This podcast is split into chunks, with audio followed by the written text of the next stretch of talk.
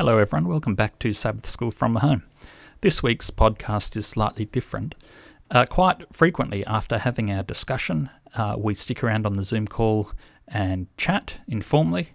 And last week, after um, after our formal recording, when when we'd stopped hitting the record button uh, on our recording software, uh, we had what we thought, in retrospect, was was a very valuable uh, discussion, possibly more so than the podcast we just recorded. And uh, it was not recorded uh, on our dedicated software, but was recorded as part of the Zoom session. So uh, the audio quality is not going to be quite as good, uh, but we hope the quality of the ideas is just as good. Uh, as always, we're so glad that you've chosen to tune in and listen.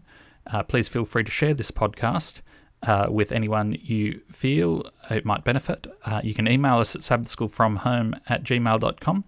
If you haven't listened to last week's uh, recording, then I'd suggest you go and do that now, just so that this discussion makes sense. Uh, we continue on uh, looking at Ezekiel 28 uh, in this recording, focusing in on two verses in particular. And but it might be worthwhile either listening to last week's episode or, or turning to Ezekiel 28 and casting your eyes over it, just so that you're familiar with the passages that are referred to.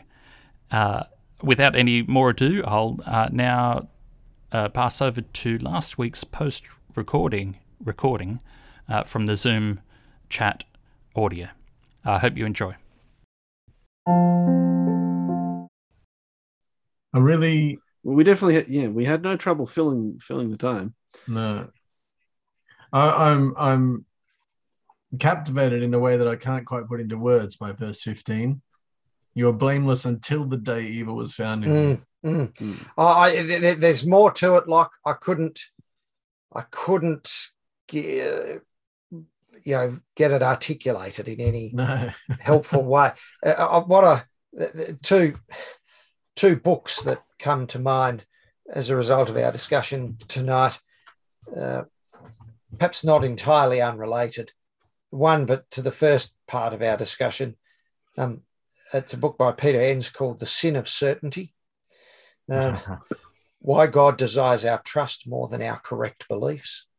Um, and he starts the book off by mm. referring to the uh, scene from the bridge to Terabithia, um, where um, Leslie goes to church uh, with Jess and May Belle, um, and and comes away think saying that whole Jesus thing. It's really interesting.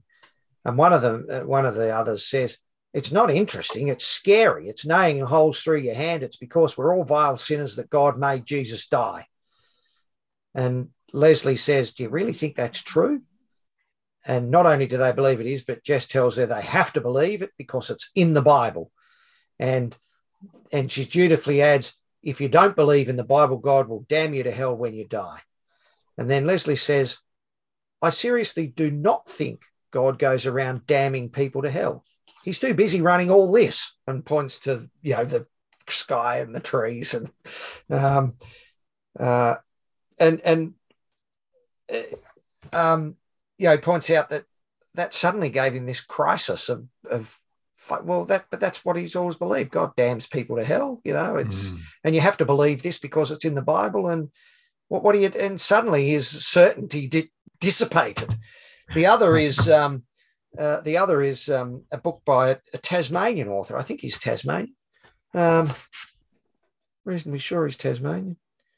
Uh we won the tasmanian book prize uh, and he's got a PhD from the university. Oh, he's a research associate in the School of Geography and Environmental Studies at the University of Tasmania. And he's written a book called Born Bad Original mm. Sin and the Making of the Western World.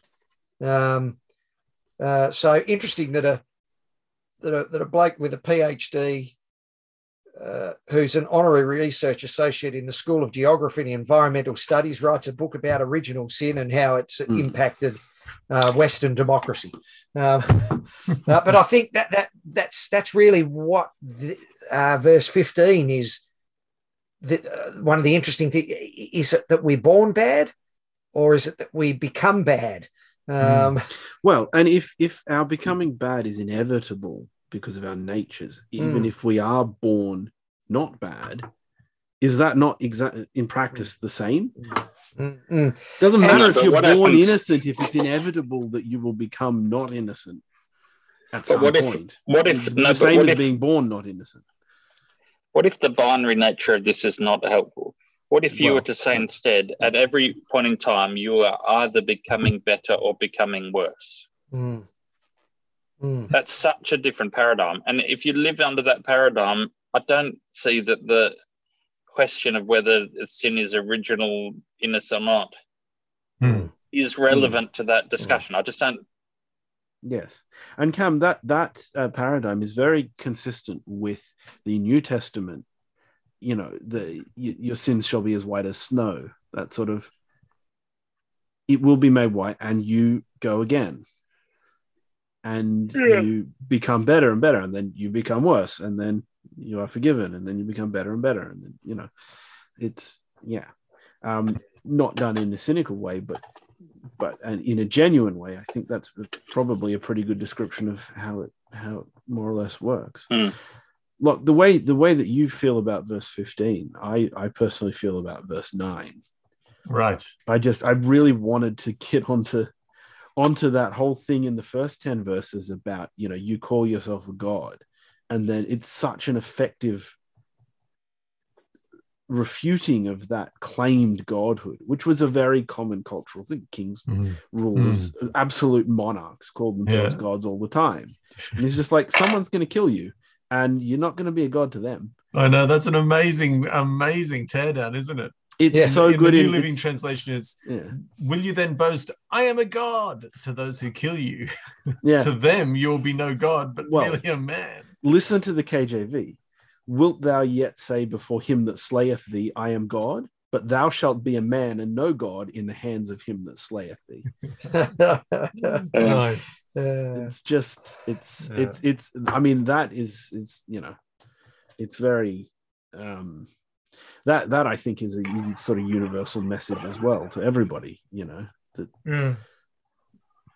Yeah. you, well, I've I've enjoyed that. Um, but yes, I do need likewise. to go. I, I hope, I, go, I hope my contribution didn't sound too bad tempered. I'm, I'm really, I'm really tired of this Adventist. Everything's the great controversy, and we'll pick a verse here and a verse here and a verse here and a verse. You can pick any verse at random in the Bible and make it about Jesus. You ah, can. but that's because it is. Um, Adventist as well. Anything. Yes, Yeah. well, So- um, it's yes. Yeah, I I think um, I think that it can be overdone trying to. T- I remember very clearly someone who who's a friend of mine and um and a pastor, and I remember them saying at one point that it's sort of in a conversation they were almost startled by questions, not this kind of question, but the similar sort of category of question, and their statement was basically, "Oh well." But the reason I'm Adventist is because we have a watertight theology. And I just remember being really to- so totally floored by this saying that that I, I just I didn't even have anything useful really to say back. It, it, it came at me like an idea that I'd never even thought of before. I'm, I'm wondering how hmm. I would respond to that. I, I, Yeah. and I, I you think just I heard my response. It wouldn't have gone well, well. in conversation. But but but I, I, I, Involuntarily if, if somebody in says face. something like that, my, my and my initial response is, well, what happens if there's a leak somewhere? Yeah. You know, well, My, yeah, res- yeah. my response was my response was uh, is that an admirable quality for theologies yeah. is yeah. that something if you're shopping for theology would you look for one that's watertight i mean if you're if you're shopping for a sieve or a colander you don't look for one that's watertight Right. So, um, That's such a good point. so yeah. Ah, um, No, I mean, I, I, I think that those are all good responses. I've pondered. I, I've, there you I've go. There's a book. that. There's a book title in that for you, Cam. Is theology Yeah. a sieve or an umbrella? Yeah, yeah. yeah, yeah. Uh, like like you've reflected on it and what what over the t- you know it's one of those conversations where you go oh i wish i thought of what's, Yeah, what, yeah. what have you thought i wish i had thought to say that Well, I, I don't know. I think that the thing that I think most most vividly though is what watertight. Impl- it's the same problem. It's the same problem with with perf- perfection. This Mm. word perfect, which doesn't occur in Genesis, but we all retrofit from Greek philosophy back in. Mhm. And we may we the problem with perfect is there is no way it can possibly change. Because because if something is perfect and it becomes different, then it, it can only be less than perfect. Mm. Whereas the Genesis story tells us of a thing which is called good, not perfect, and which is Yeah. instructed to You know- change. You know what, Because it's instructed to multiply and develop and feel and mature and you know feel We- the earth. we very we very uh, we do both the greeks and the hebrews a disservice when we apply the greek concept of perfect that way because I, if you read what plato wrote about you know perfect ideals they the greeks never conceived of those as things that existed in the actual world Yeah. they were more like directions that something or, or spectrums that Mm. something that you could approach perfection. You, you- perfection didn't actually exist physically. So to say this physical creation was perfection, I don't think it's something the Greeks ever would have done, yeah. and I it's not guess what- something that the Hebrews did do. So it's just us that does it. So following the analogy to that idea of perfection and sort of per, perf- perf- perfect creation, my problem with a watertight theology is what what room is there left for following the leading of the Holy Spirit? I mean, if you've got all the if you know all the answers already, if it has already all been worked out, and it is in fact watertight, then you are not open to the leading of God's Spirit anymore. You can't be. That's that's that seems to me the fundamental conundrum. If you are indeed open to the Spirit of God leading you into new truth, then then that can only be by starting with the admission that there is yet truth to find. There is yet a hole still in your colander. Yeah, but I no, but I, I'm warming to this image of of um, theology being a colander because the purpose of a sieve or a colander is to let most things through, but to catch the important bits.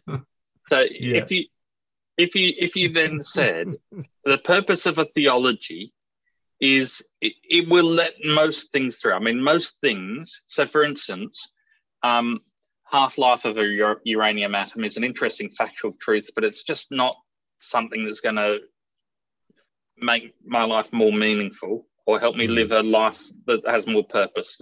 Um, uh,